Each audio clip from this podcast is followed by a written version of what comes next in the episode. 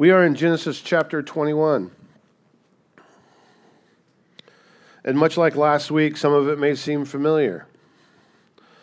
If you rewind back in your memory to Genesis chapter 16, the fallout between Sarah and Hagar, when after Hagar became pregnant with Abraham's child, which, mind you, was Sarah's idea, trying to help the promise along. Right? I'm too old to bear children. There's no way that this child is going to come through me. Therefore, Abraham, marry, take my servant Hagar as your wife, and have a child through her, right? So she was trying to help. It was a mistake, but she was trying to help. And so, but that's what Abraham does. He didn't seem to object, unfortunately. And so after Hagar conceived, it said that Hagar looked upon Sarah with contempt. And in the Hebrew, what that means is that she despised Sarah. She thought Sarah was now insignificant. Sarah didn't matter anymore because, hey, Sarah's barren. The problem with them not being able to have children had nothing to do with Abraham, had everything to do with Sarah. I am now with child, ha, ha, ha, right? And so she looked upon Sarah with contempt. She thought she was insignificant. And therefore, of course, in her pride, she irritates Sarah. And what happens is a family fight, right? A family feud breaks out. And it was just, it unfolds like a daytime soap opera, if you remember back when we were going through Genesis 16. And there was this quote by George MacDonald that says, "And whatever man does without God, he must fail miserably or succeed more miserably," which is exactly what happened. So we're going to find out as we read Genesis 21 today, how much has changed in the last 14 years? Well, not a lot, as we're going to find out. So let's read Genesis chapter 21. We'll be reading about promises, protection, and covenants. We're going to read the whole chapter. It says, "The Lord visited Sarah as he had said, and the Lord did to Sarah as he had promised. And Sarah conceived and bore Abraham a son in his old age, at the time of which God had spoken to him. Abraham called the name of his son who was born to him, whom Sarah bore him, Isaac. And Abraham circumcised his son Isaac when he was 8 days old, as God had commanded him.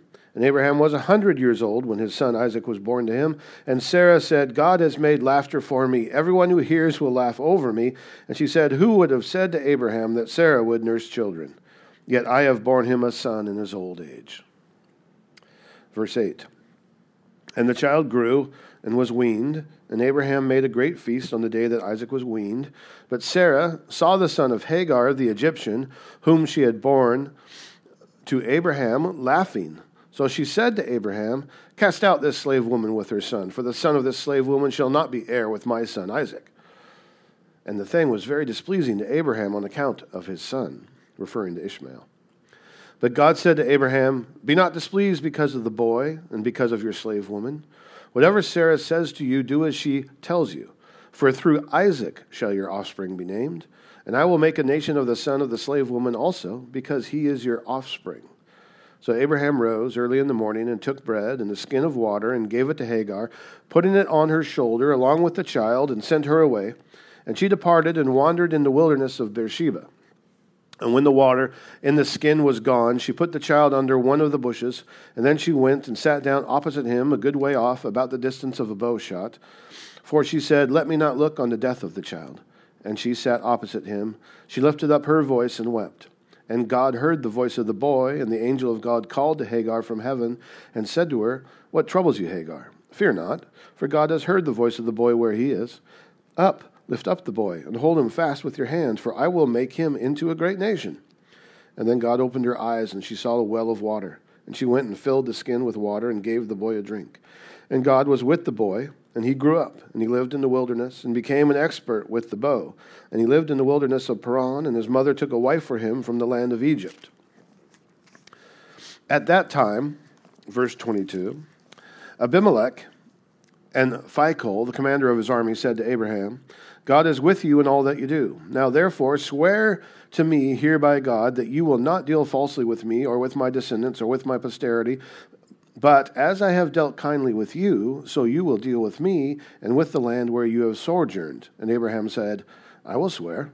And when Abraham reproved Abimelech about a well of water that Abimelech's servants had seized, Abimelech said, I do not know who has done this thing. You did not tell me, and I have not heard of it until today. So Abraham took sheep and oxen and gave them to Abimelech, and the two men made a covenant. And Abraham set 7 ewe lambs of the flock apart. And Abimelech said to Abraham, What is the meaning of these 7 ewe lambs that you have set apart? And he said, These 7 ewe lambs you will take from my hand, that this may be a witness for me that I dug this well. Therefore that place was called Beersheba, because there both of them swore an oath. So they made a covenant at Beersheba. And then Abimelech and Phicol, the commander of his army, rose up and returned to the land of the Philistines. Abraham planted a tamarisk tree in Beersheba and called there on the name of the Lord, the everlasting God. And Abraham sojourned many days in the land of the Philistines. Let's pray. Lord, I thank you for your word. And I thank you for the picture that we have here in these verses about how you are with us in all things and through all things, and how you fulfill your promises, how you protect us, how you're even involved in the little mundane things like property disputes and things like that. That you are in and through all, that you are eternal, and that we can put our faith in an eternal God who is the beginning and the end of all things. We thank you for that, Lord, and we thank you in Jesus' name. Amen. Hebrews 11,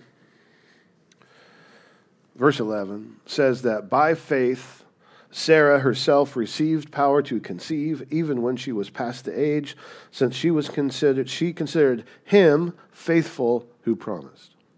Right? She considered God faithful who promised. So we see that promise fulfilled. As it tells us right here in the very first verse, the Lord visited Sarah as he had said, and the Lord did to Sarah as he had promised. Right? As God had said, as God had spoken, as it might say in your translation, as God had promised.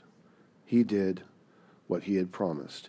Now remember, this promise did not happen because Abraham and Sarah were obedient or perfect or anything along those lines. Because as we've been going through these verses in Genesis, since Genesis chapter 12, right, when really the promise was first laid out to Abraham, all the way up here through Genesis 21, we've seen Abraham and Sarah not perfect, right?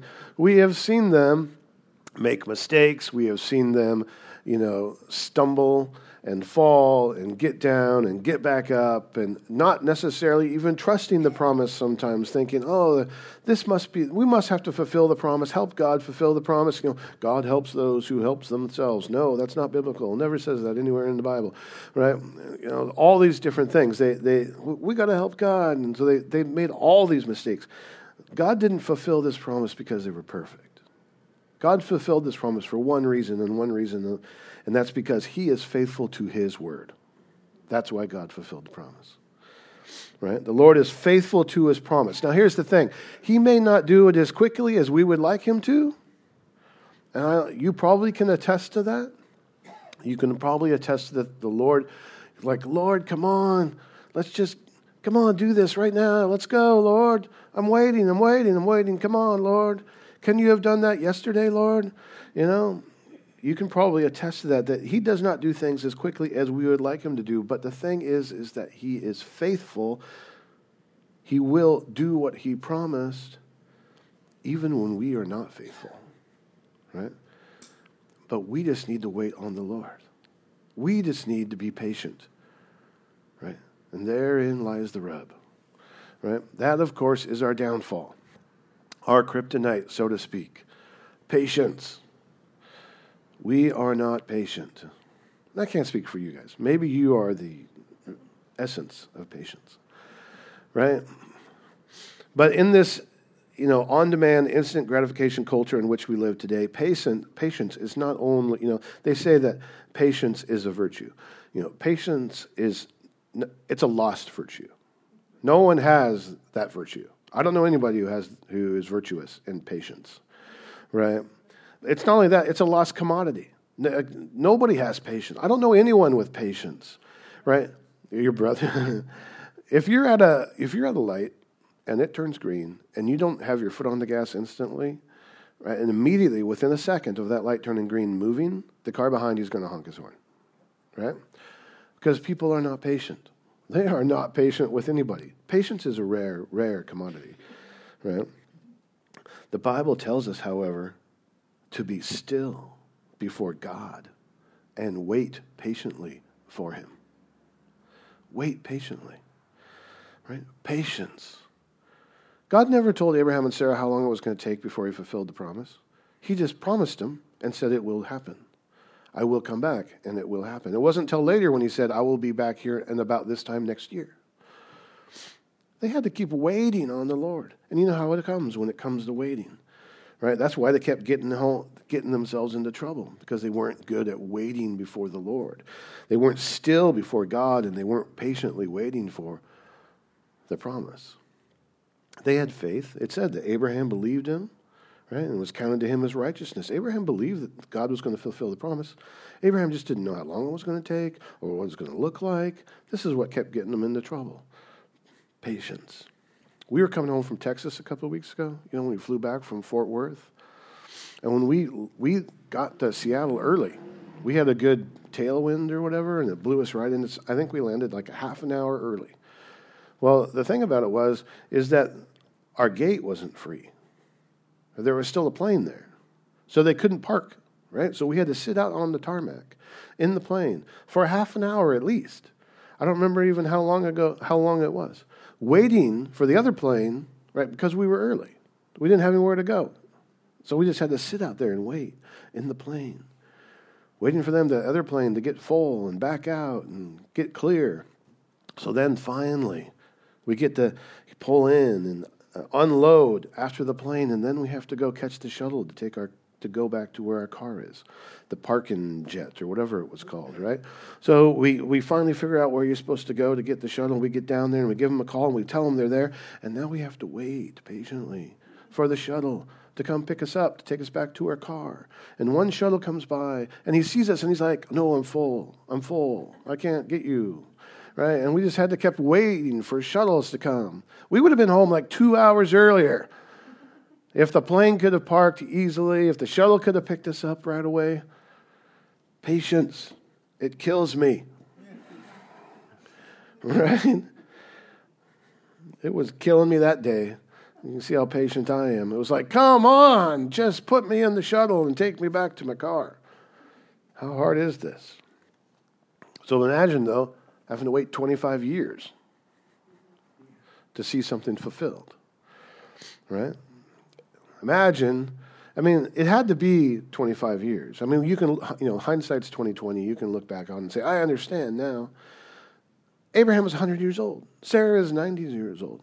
If the promise had been filled 25 years ago, it wouldn't have been as miraculous. It would not have been. But here it's like, we're as good as dead. That's kind of how they kind of looked at themselves. We're as good as dead. And here we are having a child. No wonder the child was named Isaac, right? Because when Abraham first heard it, he laughed. When Sarah first heard it, she laughed. I mean, everyone laughed at the thought that we're going to have a child. Oh, this is ridiculous. You know, they laughed for different reasons, but still they laughed about it. And now that the child's born, they're still laughing about it. I can't believe this. I'm nursing a child at 90 years old. Right? Who would have thought that this would have happened? I'm sure that they wished it had happened earlier, right? I mean, imagine trying to keep up with a young kid at 100 years old. I can't even keep up with my kids, right? I'm only 53. I'm like, man, it would have been nice to have kids 20 years ago when I could have kept up with them. I can't keep up with kids, right? But the Lord keeps his word, but it is on his time. It is on his time. And we have to remember that the Lord is not slow in keeping his promise. And we really, truly need to remember that today. The Lord is not slow in keeping his promise, because the Lord's patience means our salvation. That's what the Bible tells us. And that's something for us to remember, specifically in the days in which we live. Because what are we waiting for? We're patiently waiting for that trumpet to blow. Right? And for us to meet Christ in the air, for him to he wants to come take us to him. But the Bible says we have to be patient. Right? We have to endure. We have to not shrink back in these times so that we can receive what's been promised. And it takes patience. Right? Yet in a little while, and the coming one will come and will not delay, but my righteous one shall live by faith, and if he shrinks back, my soul has no pleasure in him. Right? Through faith and patience we inherit the promise. Patience. What did the promise bring Sarah and Isaac? Well, it brought them laughter. It brought them joy. Right? God often turns our laughter of disbelief or our laughter of amazement or whatever into laughter of joy. It brought them joy. Right? They shared great joy in the birth of Isaac. Right? When he was born, and they're looking back at how they both, responded originally. Both Abraham and Sarah. They brought them great joy in the birth of Isaac. Now, there's something else about Isaac we should touch on really quick before we move on, and that is, Isaac is a typology. Here, it means he's a picture of the coming Messiah. And he's a typology of Jesus in the sense that both Jesus and Isaac were promised sons. Both were born after a period of delay. Both mothers were assured by God's power, by his omnipotence concerning their birth. Both were given names rich with meaning before they were born, right? Both births occurred at God's appointed time. Both births were miraculous. Both births were accompanied by joy. And this also, even though we haven't really seen this yet, as it's coming, next week, both Isaac and Jesus were submissive to the point of death. Now, Jesus is the only one who died. He went to the cross. But Isaac was willing to. Isaac was willing to be sacrificed by his father. We'll get into more of that when we talk about it. So it brought them great joy, and Isaac is a typology of Christ that we can see this foreshadowing, this picture of Jesus in. But with great joy can come great conflict, and that's what we see happen next, right? Through the somewhat familiar and displeasing actions of Ishmael, which I'm sure, he learned from his mom to a certain degree. It says in verse 9, Sarah saw that the son of Hagar, the Egyptian, who was Ishmael, who had been born to Abraham, right, who had born to Abraham, saw that the son of Hagar was laughing. So she said to Abraham, "Cast out this slave woman with her son, for the son of the slave woman shall not be heir with my son Isaac." Now, this is 2 or 3 years past Isaac being born, okay? Because it tells us that Isaac was weaned now. And they had as was customary, they had a big ceremonial feast when he was weaned. So he's like 2 or 3. Now they say they actually say that, they could be weaned somewhere up into 13, 14 years of age. But odds are he was probably 2 or 3 years old. So we're talking 2 or 3 years past his birth now. He's been weaned, they're holding the ceremony because he's been weaned, and Ishmael is mocking him. He's laughing at him. He's laughing at Isaac. Now, Ishmael is 16 or 17 years old now, okay? So, just as when Hagar was with child, and she looked upon Sarah with contempt, now Isaac's been born, and Ishmael, her son, is now laughing at Isaac. Listen, you don't get between a mom and her kids, right? That's when Mama Bear comes out. Right? Sarah says, "Send them away. Right? They will not be here." Ishmael is not going to share in the inheritance with Isaac. That's it. Get them away. Send them out. Now, it says that Abraham wasn't happy about this. It displeased Abraham. Right? It means he was distressed. He was sad. Why was he sad? Well, of course he loved his son Ishmael. That's why he was sad, right? What? Now, you remember what Abraham's reaction was last time we had this family feud break out? Abraham said, "She's your slave woman. She's your servant. You take care of it." Right? Abraham sort of washed his hands of the whole thing. "I don't want to deal with this. I'm not getting involved. She's your servant. You take care of it." And Sarah did. Sarah did take care of it, rather brutally, as a matter of fact. She sort of beat Hagar and kicked her out of camp.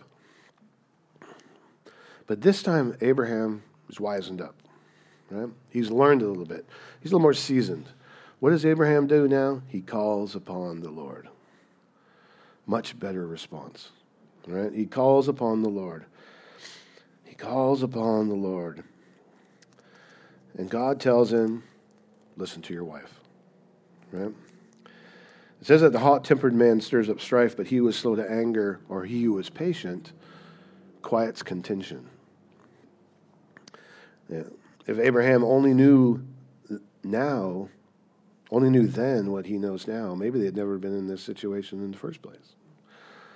Right? If all those years ago, 16, 17 years ago, he had called upon the Lord first, before just trying to not get involved, right? They might not have been in this situation to begin with. But God tells Abraham, he says this. He says, don't be displeased because of the boy and because of your slave woman. Listen to the language, just so you understand. There's a couple things that are going on here. One, God never refers to Ishmael by name. He refers to him as the boy. In Hebrew, that means the lad. It means servant. It means slave. It means retainer, actually. And he never refers to Hagar as, just as back in Genesis 16, he never referred to Hagar as Abraham's wife, even though Sarah said, take her as your wife. Right? He never referred to Hagar as Abraham's wife, and he never refers to Hagar anything but the slave woman. Despite how we see people, God sees things differently. God never approved of the relationship,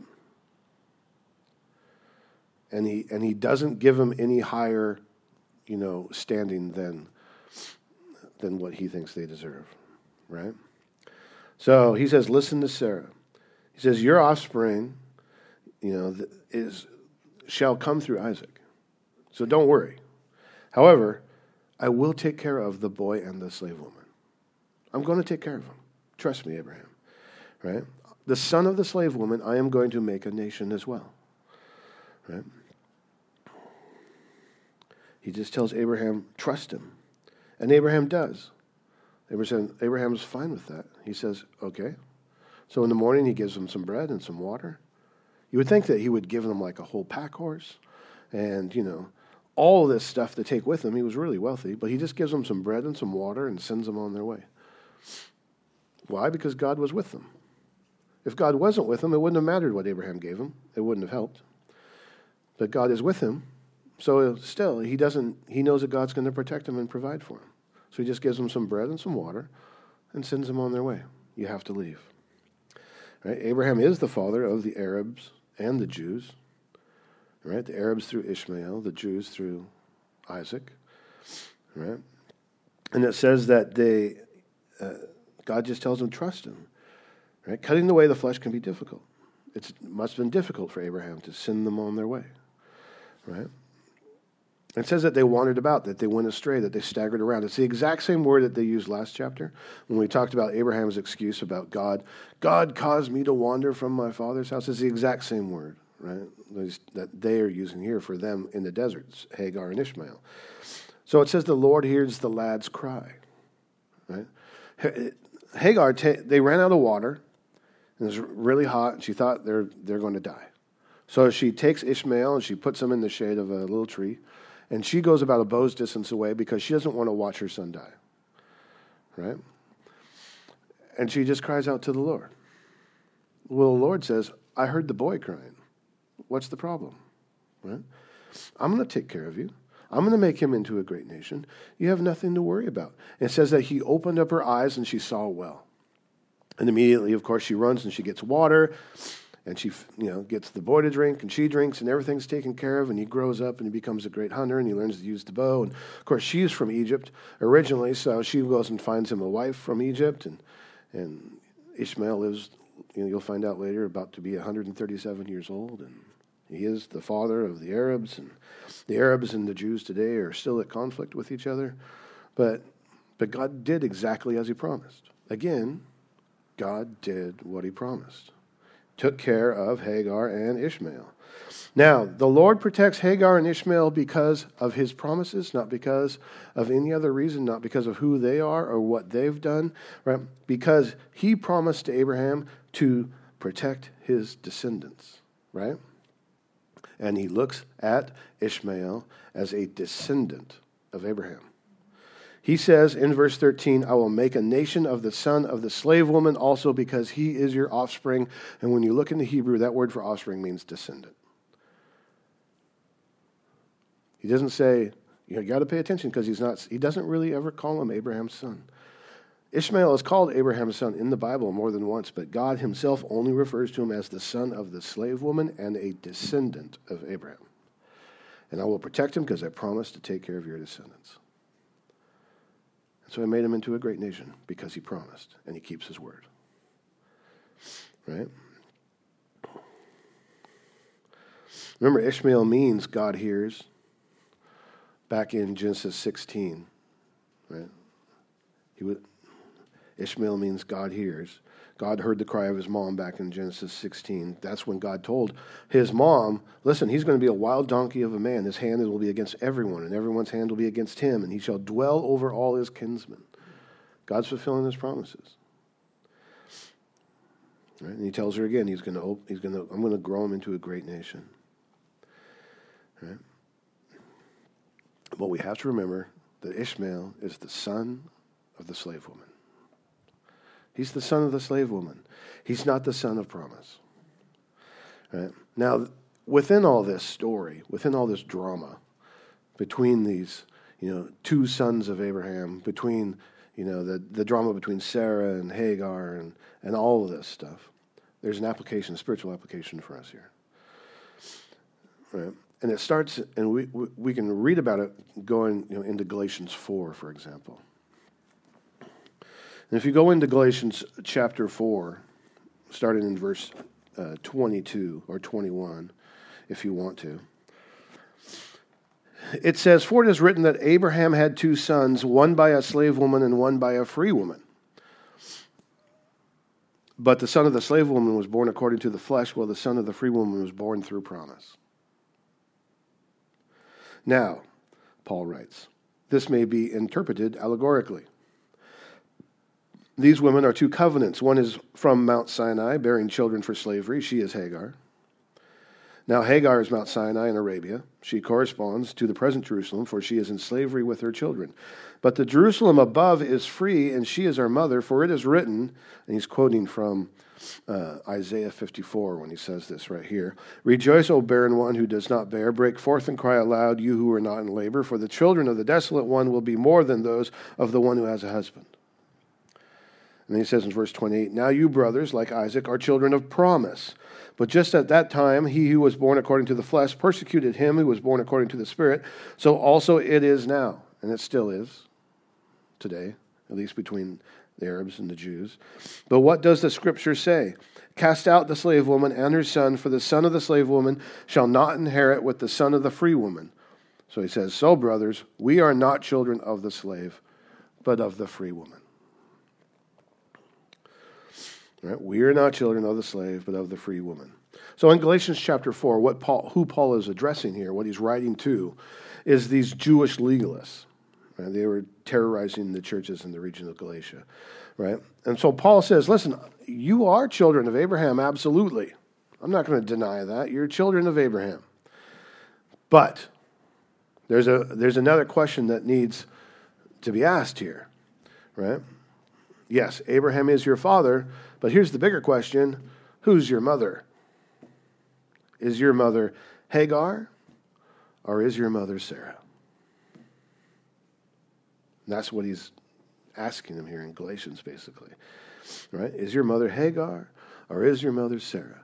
Now, this type of conversation and this kind of dispute is throughout the New Testament concerning the Jews and their relationship with Abraham, right? And whether or not they are sons of Abraham and how important that was to them, right? But even John the Baptist, if you go to Matthew 3, this is really interesting, when he's addressing the Pharisees in Matthew chapter 3, I think you can find it in Luke as well, he says, don't presume to say to yourselves, we have Abraham as our father. He says, I tell you, God is able to, from these stones, to raise up children for Abraham. Right? So John the Baptist is even telling these religious Pharisees, listen, Don't presume that. Don't think you're so great because you say you have Abraham as a father. God can make those stones children of Abraham. That doesn't mean anything. It doesn't mean anything. However, who's your mother? That's what Paul's asking. That's what Paul wants to know. Who's your mother? Hagar or Sarah? Right? Ishmael was born of a slave and born according to the flesh. Isaac was born of a free woman and born according to the promise. So whose mother are you? Is your mother the slave woman or is your mother the free woman? Right? Because these Jewish legalists that promoted a relationship with God based in bondage and according to the flesh. It's all about works, legalism. But the gospel, right, the good news of Jesus is of grace. And it offers freedom in Christ. And is a promise received in faith. Right? He goes on to say in Galatians chapter 5, for freedom Christ has set us free. Stand firm, therefore. Do not submit again to the yoke of slavery. That's what he tells them next. So what we see is this here with Ishmael and with Isaac is a picture of what is done in the spirit, Isaac, and compared to what is done in the flesh, Ishmael. And God's solution to Abraham was clear. Get rid of the son of the flesh. Get rid of the son of the flesh. There is no reconciliation with the flesh. There will be no peaceful coexistence with the flesh. The son of the flesh must simply be put away forever. Right? God wants us to be ruthless with the flesh in that manner. That's why it tells us later on, even Paul writes about this in Galatians chapter 5. He says, those who belong to Christ Jesus have crucified the flesh with its passions and its desires. Crucify the flesh. Get rid of it. But then some people might say, well, that's all great and everything, but you're just talking about the Jews. You're just talking about Israelites. You're just talking, you know. But there's more to this. Right? There's more for us in this to help us understand what this all means for us in Christ Jesus. And for that, we can go to Romans too. Romans chapter 4. And Paul writes in Romans, he says, for the promise to Abraham and his offspring that he would be heir of the world did not come through the law, but through the righteousness of faith. For it is the adherents of the law who are to be the heirs. Faith is null, and the promise is void, for the law brings wrath. But where there is no law, there is no transgression. That is why it depends on faith, in order that the promise may rest on grace and be guaranteed to all his offspring, not only to the adherent of the law, but also to the one who shares the faith of Abraham, who is the father of us all. As it is written, I have made you the father of many nations. In the presence of God, in whom he believed, who gives life to the dead and calls into existence the things that do not exist. In hope he believed against hope, so that he should become the father of many nations, as he had been told, so shall your offspring be. He did not weaken in faith when he considered his own body, which was as good as dead, since he was about 100 years old, or when he considered the barrenness of Sarah's womb. No unbelief made him waver concerning the promise of God, but he grew strong in his faith, and as he gave glory to God, fully convinced that God was able to do what he had promised. This is why his faith was counted to him as righteousness. But the words, it was counted to him, were not written for his sake alone. Listen, they were not written for his sake alone, but for ours also. It will be counted to us who believe in him who raised from the dead Jesus our Lord, who was delivered up for our trespasses and raised for our jurisdiction. He goes on to write in Romans 9, for not all who are descended from Israel belong to Israel, and not all are children of Abraham because they are his offspring, but through Isaac shall your offspring be named. This means that it is not the children of flesh who are the children of God, but the children of the promise who are counted as offspring, who are children of the promise. You are a child of the promise. Galatians 3, verses 13 and 14. Christ redeemed us from the curse of the law by becoming a curse for us. For it is written, cursed is everyone who is hanged on a tree, so that in Christ Jesus the blessing of Abraham might come to the Gentiles, so that we might receive the promised Spirit through faith. Right? Understand? The blessings of Abraham have come to us because we are considered children of the promise through our faith in Christ Jesus. Jesus himself even addresses this somewhat. When he was talking also to the Pharisees and stuff like that, right? He says, I know that you're offspring of Abraham, yet you seek to kill me because my words find no place in you. I speak of what I have seen with my father, and you do what you have heard from your father. When he's given this conversation, he's telling them that their father is Satan, right? He's not being polite to the religious leaders here. They answered him, Abraham is our father. And Jesus said to him, if you were Abraham's children, you would be doing the works that Abraham did. Right? There's the qualifying line right there. You call yourself an Abraham's child, a children of Abraham. If you are a child of Abraham, then you will be doing what Abraham did. He tells them, you're not doing that. You're doing what your father did. Again, telling them that their father is Satan. He says, you're doing the works of your father. You're not doing the works of Abraham. But the point of that, Jesus is telling them that if Abraham was truly their father, then they would do the works that Abraham did. What did Abraham do? He believed God, and it was counted to him as righteousness. Right? He lived by faith. Same for us. Right? Live by faith. Walk by faith. Just as we had just read, it will be counted to us who believe in him who raised from the dead, Jesus our Lord, who was delivered up for our trespasses and raised for our justification. Walk by faith. We are children of the promise. Now the chapter ends with this covenant made between Abraham and Abimelech. And again, it just shows that people were seeing who Abraham was. Right? Abimelech shows up and says, hey, I see that in everything that you do, God blesses you. Right? Because of your integrity and the blessings on your life, I see that God is with you. So I want, to make a covenant with you so that, so that I can be blessed too. Right? That's basically what he's saying. Right? I want to be on your good side, Abraham. I've treated you fairly. God is on your side, absolutely. So I just want to make sure I get treated fairly too. And Abraham says, yeah, absolutely. I'm fine with that. I don't have a problem with that. However, before we do that, let's settle this whole deal about this well. And he's like, well, I haven't heard anything about this. He says, I have a well I dug, and your guys took it from me, but it's really my well, so if we're going to do this, I'm going to lay out these lambs for you, these 7 lambs. 7 is the number of completeness. I'm going to lay out these lambs for you, and we'll sacrifice them, and that'll be the sign that this is my well, and he's like, no problem. So they do it, and it's all done with. Right? From that, the question I have to ask is, they immediately recognized that God was with Abraham because of his integrity, because of the blessings on this life. And I just want to say, do people recognize that God is with you? Do they recognize through your integrity, right, through the blessings on your life, that God is with you? Because if they do, maybe like Abimelech, they're going to want to make peace with you. They're going to make sure that they're on your right side, right? They'll say, just like Abimelech said to Abraham, don't deal with me falsely, right? Treat me kindly as I have treated you. And you can say, I will, right? Now, just Bible trivia, that well that Abraham was referring to in the area that they call Beersheba, which is still today a city in Israel, the well possibly still exists. There is a archaeology museum in the city of Beersheba, and within the archaeology museum, which they built around the well, there's 2 wells, and one of them they call Abraham's well, and they say that is the well. It's still there. You can find pictures of it online if you want to. It also says that Abraham planted a tamarisk tree right outside the museum.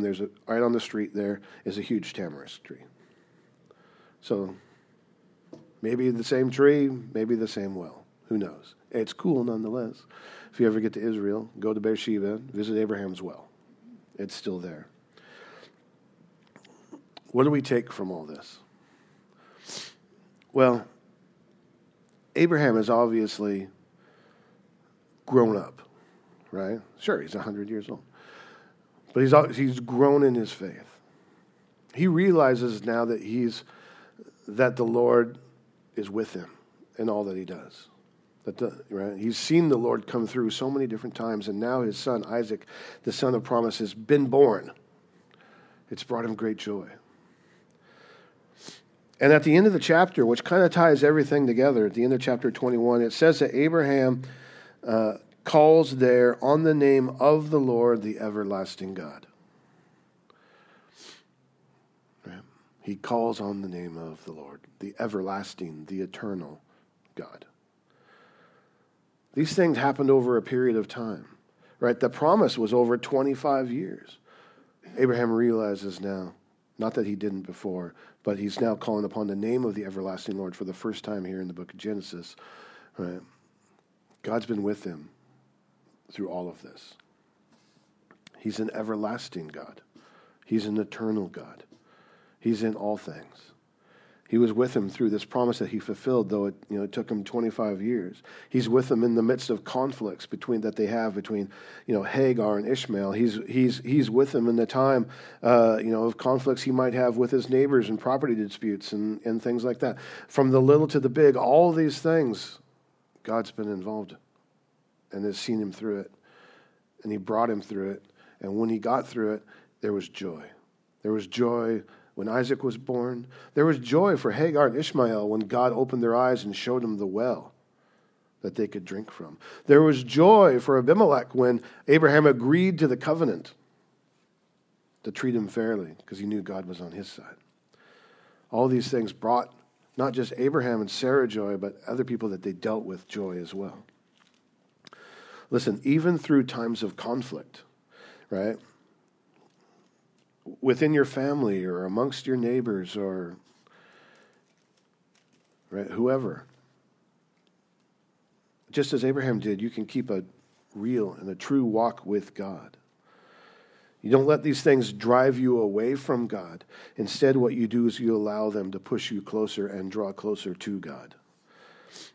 And you seek out the Lord just like Abraham did, knowing that he is an eternal God.